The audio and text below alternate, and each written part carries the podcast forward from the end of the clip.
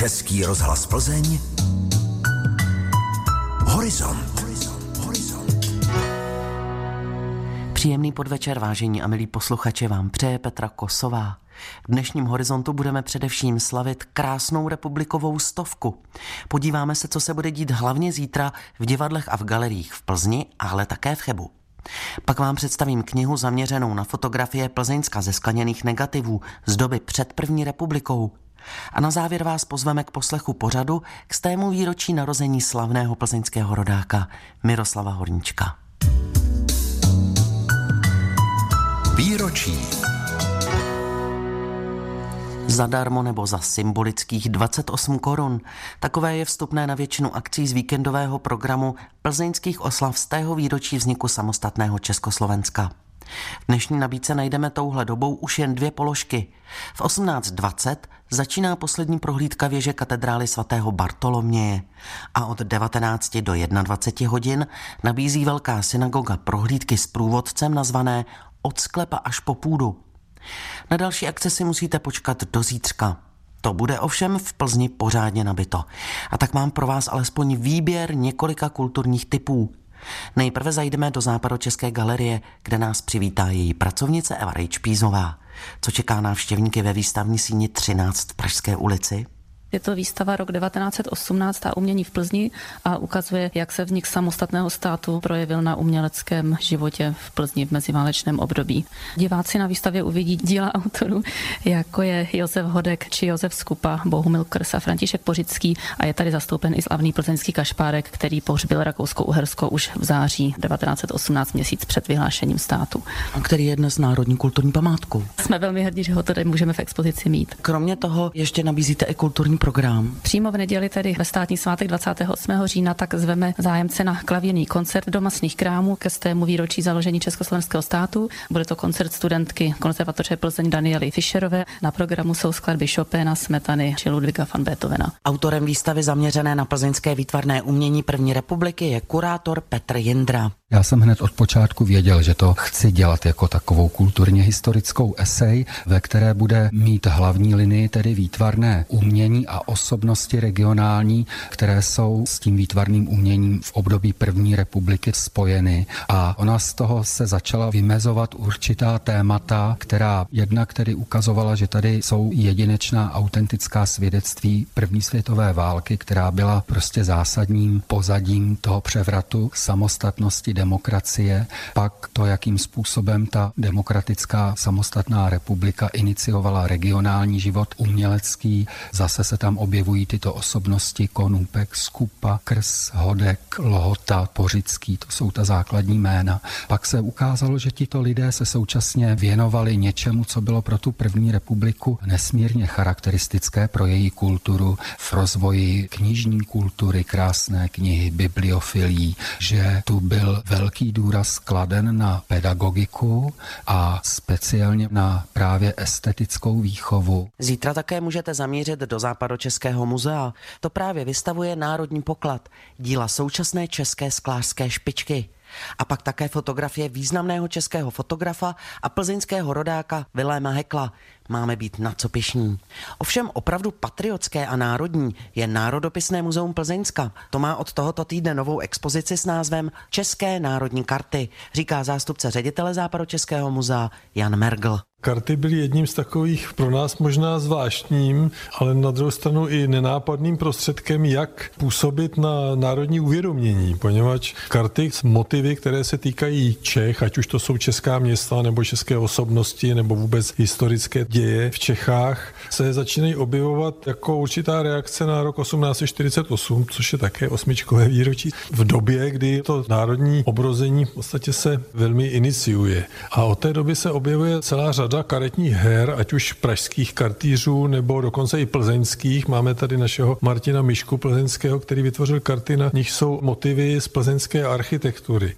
Postupně se objevují karetní hry, které zobrazují nejrůznější památky z české historie, ať počínaje Karlštejnem až po další a další tedy památky, po historické osobnosti, jako byli čeští králové, Karlem IV. počínaje a Jiřím Poděbradským konče. A vlastně celá ta výstava končí tím, tím, že v roce 1893 byly vydány opravdu národní matiční karty, k nímž tedy návrh nevytvořil nikdo jiný, nežli malý skutku národní, všem známý Mikoláš Aleš. Takže i ty tady máme a dokonce je máme i s tiskovými deskami. Je tady celá řada dalších her, které ukazují to, jak se v těch krčmách, hospodách, ale i v salonech hrály karty s českými motivy a jak vlastně nenápadně pronikalo to české sebeuvědomění do hlav všech těch hráčů.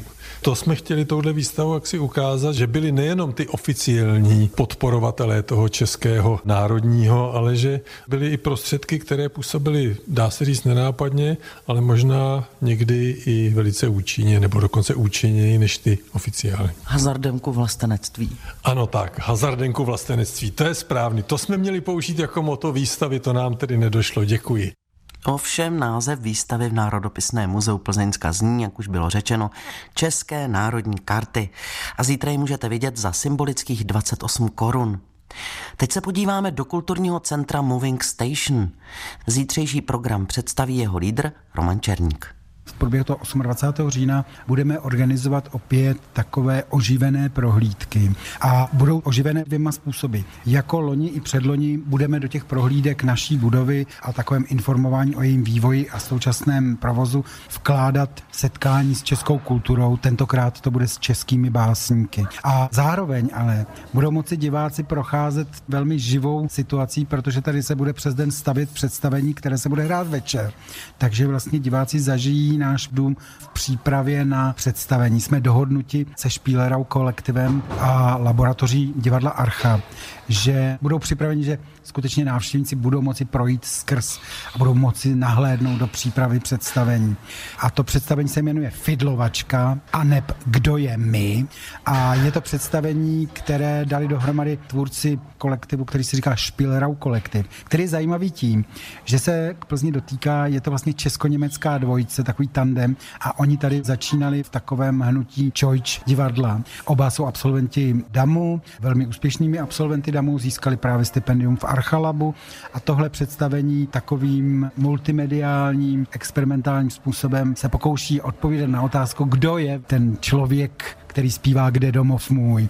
A kromě toho, že to pracuje s dokumentárními dotáčkami, že to pracuje s několikanásobnou projekcí, tak aktéry jsou autentické osobnosti vedle herců. Takže v herecké roli ožije na naší scéně Josef Kajetántil. A to si myslíme, že je důležité, že v Plzni může Josef Kajetántil vystoupit z rakve, což se tam skutečně odehraje. A může se potkat se současnými Čechy, i když třeba někteří současní Češi mluví trochu německy nebo trochu jinou řečí. Ještě možná na vysvětlenou projekt Čojč. To byl projekt mladých lidí a Čojč je složenina Čechyš Deutsch, takže čeština Deutsch, tam se v tom spojilo v tom Čojč a oni právě hrávali divadelní představení. Čojč funguje, je to takové hnutí přeshraniční spolupráce, každoročně připravují nějaký společný letní program a organizují česko-německé divadelní dílny a pravidelně vzniká nějaké představení. Pracují hlavně se středoškolskými a vysokoškolskými studenty a tu myšlenku spolupráce napříč jazyky oni velmi důsledně a dlouhodobě dělají. A jak Matias, tak Linda jsou lidé, kteří ty workshopy vedli, sami jimi kdysi dávno procházeli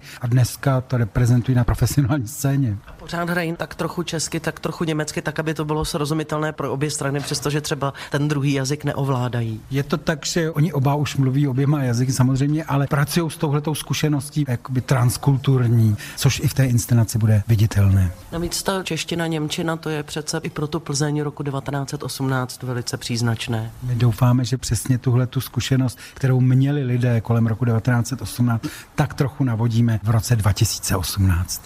Kulturní centrum Moving Station, sídlící na jižním předměstí v Plzni, bude v neděli 28. října otevřené od 11 hodin dopoledne a vstup bude 28 korun. Tyl ožije od 20 hodin a vstupné se pohybuje v obvyklých taxách centra.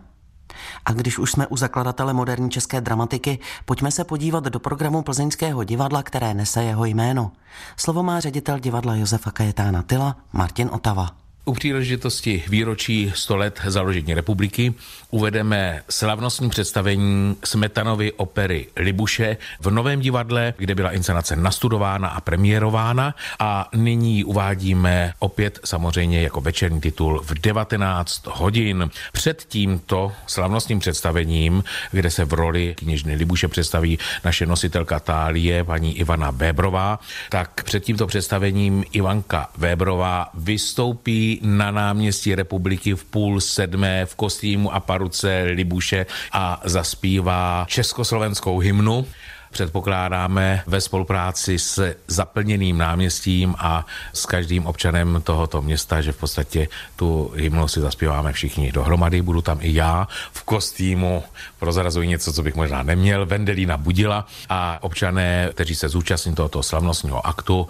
budou mít možnost uvidět všechny významné osobnosti plzeňské kultury a průmyslu spolu s Libuší Ivanky Vébrové na jevišti. Právě opera Libuše je vyloženě napsaná pro tyhle výjimečné a slavnostní příležitosti a z té výročí republiky takovou příležitostí jistě je. Ale jak jsem se dívala, tak už stupenky tam zmizely, takže je vyprodáno, nebo jak to je, nebo je tolik hostů? No, upřímně řečeno, je vyprodáno do posledního místa. Jsou tam nějaké rezervace, které mohou spadnout, takže kdo by měl zájem ještě o představení Libuše, které neuvádíme běžně, protože proběhlo abonentním cyklem, když jsme byli Evropským městem kultury a jako ředitel jsem dal do repertoáru právě Libuši. Je to trošku s politováním, když uvedeme Libuši běžně, nemá stoprocentní vyprodanost, ale teď, když je to výročí, tak má a já si nejsem jistý, že to je právě kvůli výročí, ale kvůli tomu, že vlastně jsme se zařadili do toho městského cyklu městských oslav, kdy vlastně vstupenka stojí na Libuši 28 korun, což samozřejmě pro diváka je neuvěřitelná cena, neopakovatelná cena, pro nás cena ruinující, protože je tam řada mnohých hostů a je to nákladná inscenace Nicméně se domnívám, že právě Libuše je ta opera, kterou je naší občanskou povinností, abychom alespoň jednou za deset let prostě zhlédli, protože je to naše národní arcidílo. tom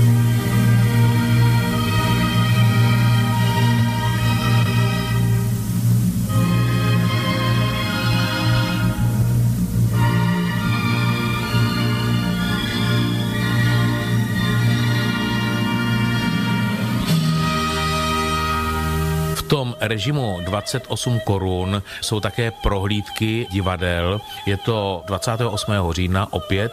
Prohlídky obou divadel budou v časech od 9, dále od 10, od 11, od 12 a od 13 hodin za symbolickou cenu 28 korun. Ale pro vás to 28. říjnem nekončí. Ostatně celá Plzeň jede v celoročním programu a tak vy ještě máte takový příspěvek na listopad. Ano, určitě je to mimořádný večer, je to baletní večer, který by si občané opravdu neměli nechat ujít, protože se bude jednat o něco zcela mimořádného, co tady dlouho nebylo nebo nikdy nebylo a dlouho zase nebude.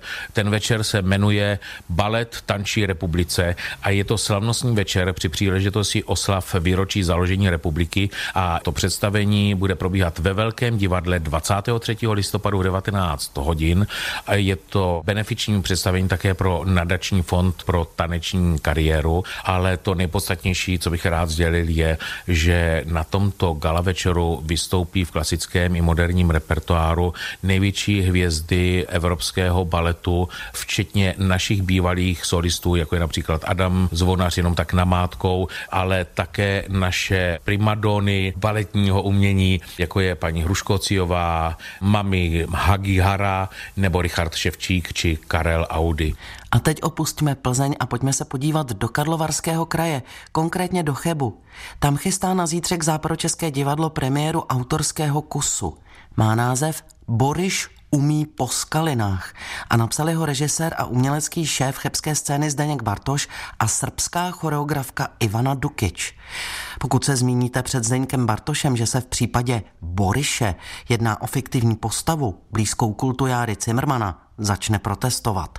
Ale rozhodně připouští, že na Chebsku, tedy v někdejším Egerlandu, převážně německé obyvatelstvo vznik samostatného Československa nijak nevítalo. Pokud vím, speciálně tady v Karlovarském kraji byli všichni proti tomu, aby byli součástí Československé republiky, takže nemůžeme představení, které se týká tohoto kraje a odehrává tady předstírat, že všichni jásali stejně jako ve vnitrozemí. Trošku nejásají, ale pak se to nějakým způsobem po dobrém nebo po zlém srovná, no a pak to zase nedopadne dobře, tu historii všichni známe. Vy navíc jste vytvořili takovou fiktivní postavu, vzali jste ji z české hymny. Počkejte, jak jste přišla na to, že je fiktivní, ta je normálně na Wikipedii, Boriš je reálná existující postava, jinak by se o něm přece nespívalo v české hymně, ne? To všichni víme. On je ze smíšeného manželství, takže právě proto jsme jeho osudy si řekli, že nějakým způsobem zpracujeme, právě protože pochází odtud a právě protože jeho životní cesta do značné míry kopírovala i cestu Československé republiky, ano. Matka Němka, otec Čech, manželství po nejvíc italské. Jsem si Křičívala Irma ve chvílích nejvyššího rozrušení. Ivana Dukič rytmizuje pohybem celé to vyprávění a vytváří i pohybem i takovou tu určitou dějovou zkratku a současně možná vnáší do toho i ten nadhled z pohledu cizince na české dějiny. No, já jsem vám právě tohle chtěla říct, přestože řadu let tady bydlím, tak já stále mám dojem, obzvlášť takových příležitostech, když Česko oslavuje Československo a vůbec jako teď to pojímáme spíš jako celku, nikoli kdo jásel víc, kdo jásel míň, tak si myslím, že možná je ten můj pohled z toho aspektu svobodnější, že jako já není zatížený tím, jestli se to dotkne víc tady ty strany nebo tam ty strany s tím, že jsme ovšem subtilní v jakémkoliv projevu vůči jakékoliv straně ale vzhledem tomu, že těch 100 let vůbec v nejmenším neproběhlo komickým způsobem, naopak tragickým ve většinových případech, tak my jsme se snažili se Zdeňkem to dotvořit s nadhledem a trošku komické složky přidávat. Samozřejmě zkrátkově v pohybu. Lord.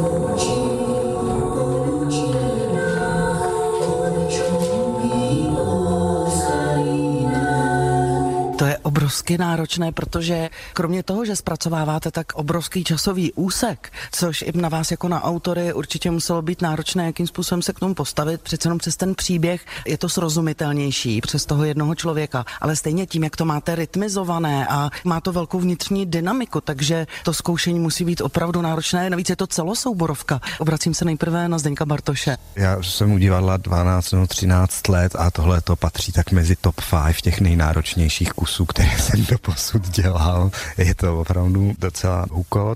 Teď už jenom odhazujeme závaží, aby ten balon letěl, takže teď zkracujeme, čistíme. No. A ještě jsme na to dva režiséři, takže se místy hádáme, místy shodneme, prostě všecko je věcí nakonec jako koncenzu i celého toho hereckého ansámblu. V premiéře představí Západočeské divadlo v Chebu inscenaci Boriš umí po skalinách zítra od 19 hodin.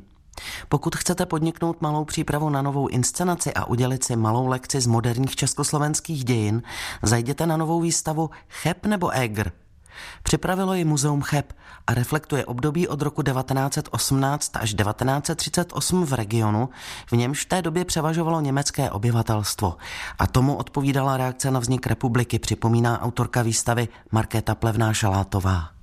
Oni se neradovali, vyhlásili svoji samostatnost a řešili, jestli se připojí k Německu, k Rakousku, pak se teda připojili k provincii Deutschböhmen a o tom, že by byli čeští, neuvažovali. To pro ně byla potom realita, která nastala obsazením Chebu v prosinci 1918 a oni se ještě ve 20. letech necítili, že by patřili k Československu. Výstavě nazvané Cheb nebo Egr se budeme podrobněji věnovat v některém z příštích horizontů.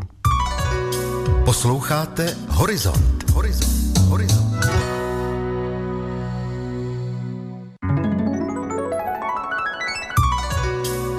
Knižní novinky. Nedávno spatřila světlo světa kniha, která využívá bohatý archiv skleněných negativů Národopisného muzea Plzeňska. Zájem o tento archiv mají badatelé i lajci – a proto se ho snaží muzejníci postupně digitalizovat, řekl mi historik Tomáš Bernhard.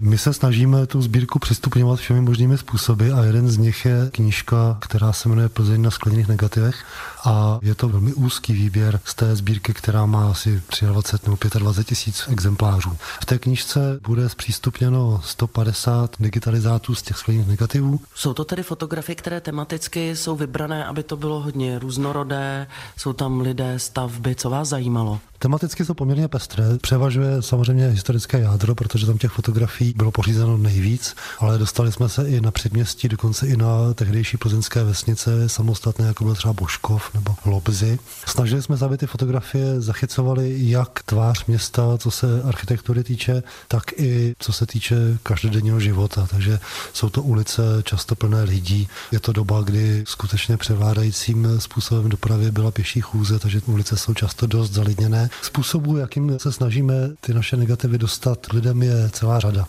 Jednak se snažíme postupně dělat webovou databázi, kde jsou v náhledové kvalitě. Také byla letos výstava v synagoze, která byla i doplněná katalogem a teď další způsob představuje tato kniha. Snažili jsme se trošku se vyminout s tou výstavou, co byla v synagoze, takže její těžiště bylo Plzeň za první republiky s maličkým přesahem před první stovou válku. Těžiště téhle knížky je před první stovou válkou s maličkým přesahem do první republiky. Výběr to byl těžký, protože těch negativů tam je velké množství a jsou překrásné, ale třeba se dá čekat, že může být nějaké pokračování, když se to setká s kladným ohlasem. Úplně původní impuls k té knížce vznikl tak, že během skenování negativů jsem si často užíval těch drobností, které tam byly na pozadí. Něco, co bylo mimo záměr toho fotografa. Ale díky tomu, že ti fotografové tenkrát museli zápasit s technickými obtížemi, protože neměli ještě možnost zvětšovat, takže museli exponovat na papír kontaktně. To znamená, když chtěli velkou fotografii, museli mít velký negativ. Díky tomu velkému formátu tam je celá řada detailů někde v pozadí, ve druhém, ve třetím plánu. Je možné to nazvětšovat pokračovat a podívat se do tváří lidí, kteří jsou někde v pozadí a v podstatě jenom přihlížejí tomu focení. Nebo jiný příklad je, když se v roce 1913 odhaloval pomník Františka Josefa I., tak tomu byla velká sláva. Byla tady přehlídka na náměstí různých ostrostřeleckých sborů a dá se to zase vytáhnout a podívat se do tváře těm lidem. To je taková zajímavost, to, co se děje v pozadí, kde třeba může někdo náhodně probíhat a je tam zachycen. Kombinujete v té knize právě ty celkové pohledy a do toho jenom ty vytažené stří střípky. Když jsem skenoval ty negativy, tak jsem se vytahoval ty drobnosti a dával jsem je na náš muzejní Facebook. Tam si toho všiml Petr Mazný z nakladatelství Starý most, který mi navrhl, že bychom mohli dělat knížku. Knížka nakonec koncipovaná tak, že tam je těch 150 fotografií zvětšovaných na velký formát a asi u 120 z nich, kde si o to skutečně říkal to téma, tak je vytažený nějaký detail. Kromě toho tam jsou samozřejmě ještě fotografie současné pro srovnání. Knihu s názvem Plzeň na skleněných negativech najdete na pultech knihkupectví v regionu. Tip horizontu. Plzeň má řadu slavných rodáků. Mezi ty nejznámější patří herec a spisovatel Miroslav Horníček. Letos, 10. listopadu, to bude rovných 100 let, co se v Plzni narodil. Jeho jubileum jsme si připomněli už v létě sérií povídek. V Kaleidoskopu budeme příští sobotu vzpomínat na jeho plzeňské působení. Západočeská metropole nebyla totiž jen místem jeho zrození, ale také místem, kde poprvé přičichl k divadlu. Nejprve jako divák, pak jako ochotník a v roce 1941 zde získal i své první profesionální angažmá. Poslechněte si ukázku z kaleidoskopu, ve které Miroslav Horníček na své divadelní začátky v Plzni vzpomíná. Já než jsem začal dělat divadlo jako, jako študentský ochotník kdysi dávno, tak jsem tam vlezl jako statista v komparzu. Jednou, ale s úspěchem. Tehdy režíroval v Plzni pohostinsky veliký režisér té doby Jindřich Honzl hru Jan Hus od Josefa kapitána Tyla. A potřeboval tam takový 50 čený dav, to bývá v některých hrách, vystupuje taky DAF, že jo? Jak by, když jsou vyjmenovány postavy hry, tak ještě dole napsáno a lid obého pohlaví. Říkal jsem si, sakra, lid obého pohlaví, to je role pro mě jak dělaná. Bylo mi 16, ještě jsem se nerozhodl. Jsem se přihlásil a dělal jsem lid obého pohlaví. A ta hra končila takovou scénou, která není v Tylovi, kterou tam Honzel přikomponoval. A e, tak e, jeden z žáků Husových tam čte dopis v Praze o mistrově upálení v Kostnici a pražský lid, to jsme byli my, se zdvihne u svatém hněvu, jak by řekl Jirásek zase, a u svatém hněvu jsme se rozehnali po takový scénický stavbě nahoru. To byla veliká stavba, to byly praktikábly, každý dva metry dlouhý, ovšem jeden šikmej, rovnej, šikmej, rovnej, šikmej, do výšky asi 6 metrů. Jsme se řítili nahoru Nahoře se nám objevil v čele muž s palcátem, my jsme se otočili naraz do hlediště a v naprosté nehybnosti jsme zpívali dva verše.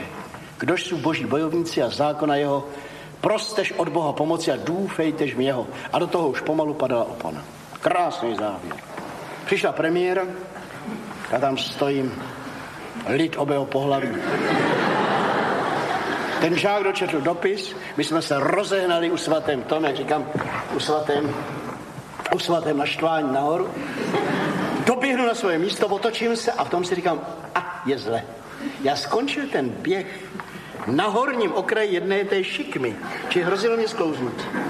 Tak abych zabránil trapasu, tak vedle mě stál kamarád v huňatým selským koži. Tak jsem se prostě chyt ze zadu za ten koži. A nastal ten nádherný závěr, kdy nehnutý dav zpíval chorál a dva blbci jeli, jeli dolů, také oba. Přesně, vyšly ty dva verše na ty dva metry. Než spadla opona. Tak to byla vzpomínka Miroslava Horníčka na jeho divadelní začátky v Plzni. Více uslyšíte příští sobotu po 18. hodině v kaleidoskopu nazvaném Miroslav Horníček stoletý.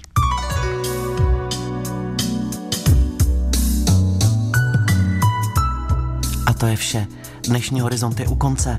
Záznam tohoto pořadu si můžete poslechnout také na našich internetových stránkách plzen.rozhlas.cz v audioarchivu.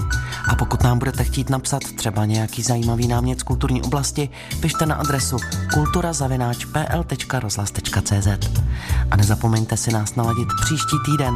Po 18. hodině na vás čeká Kaleidoskop. A brzy naslyšenou se těší Petra Kosová.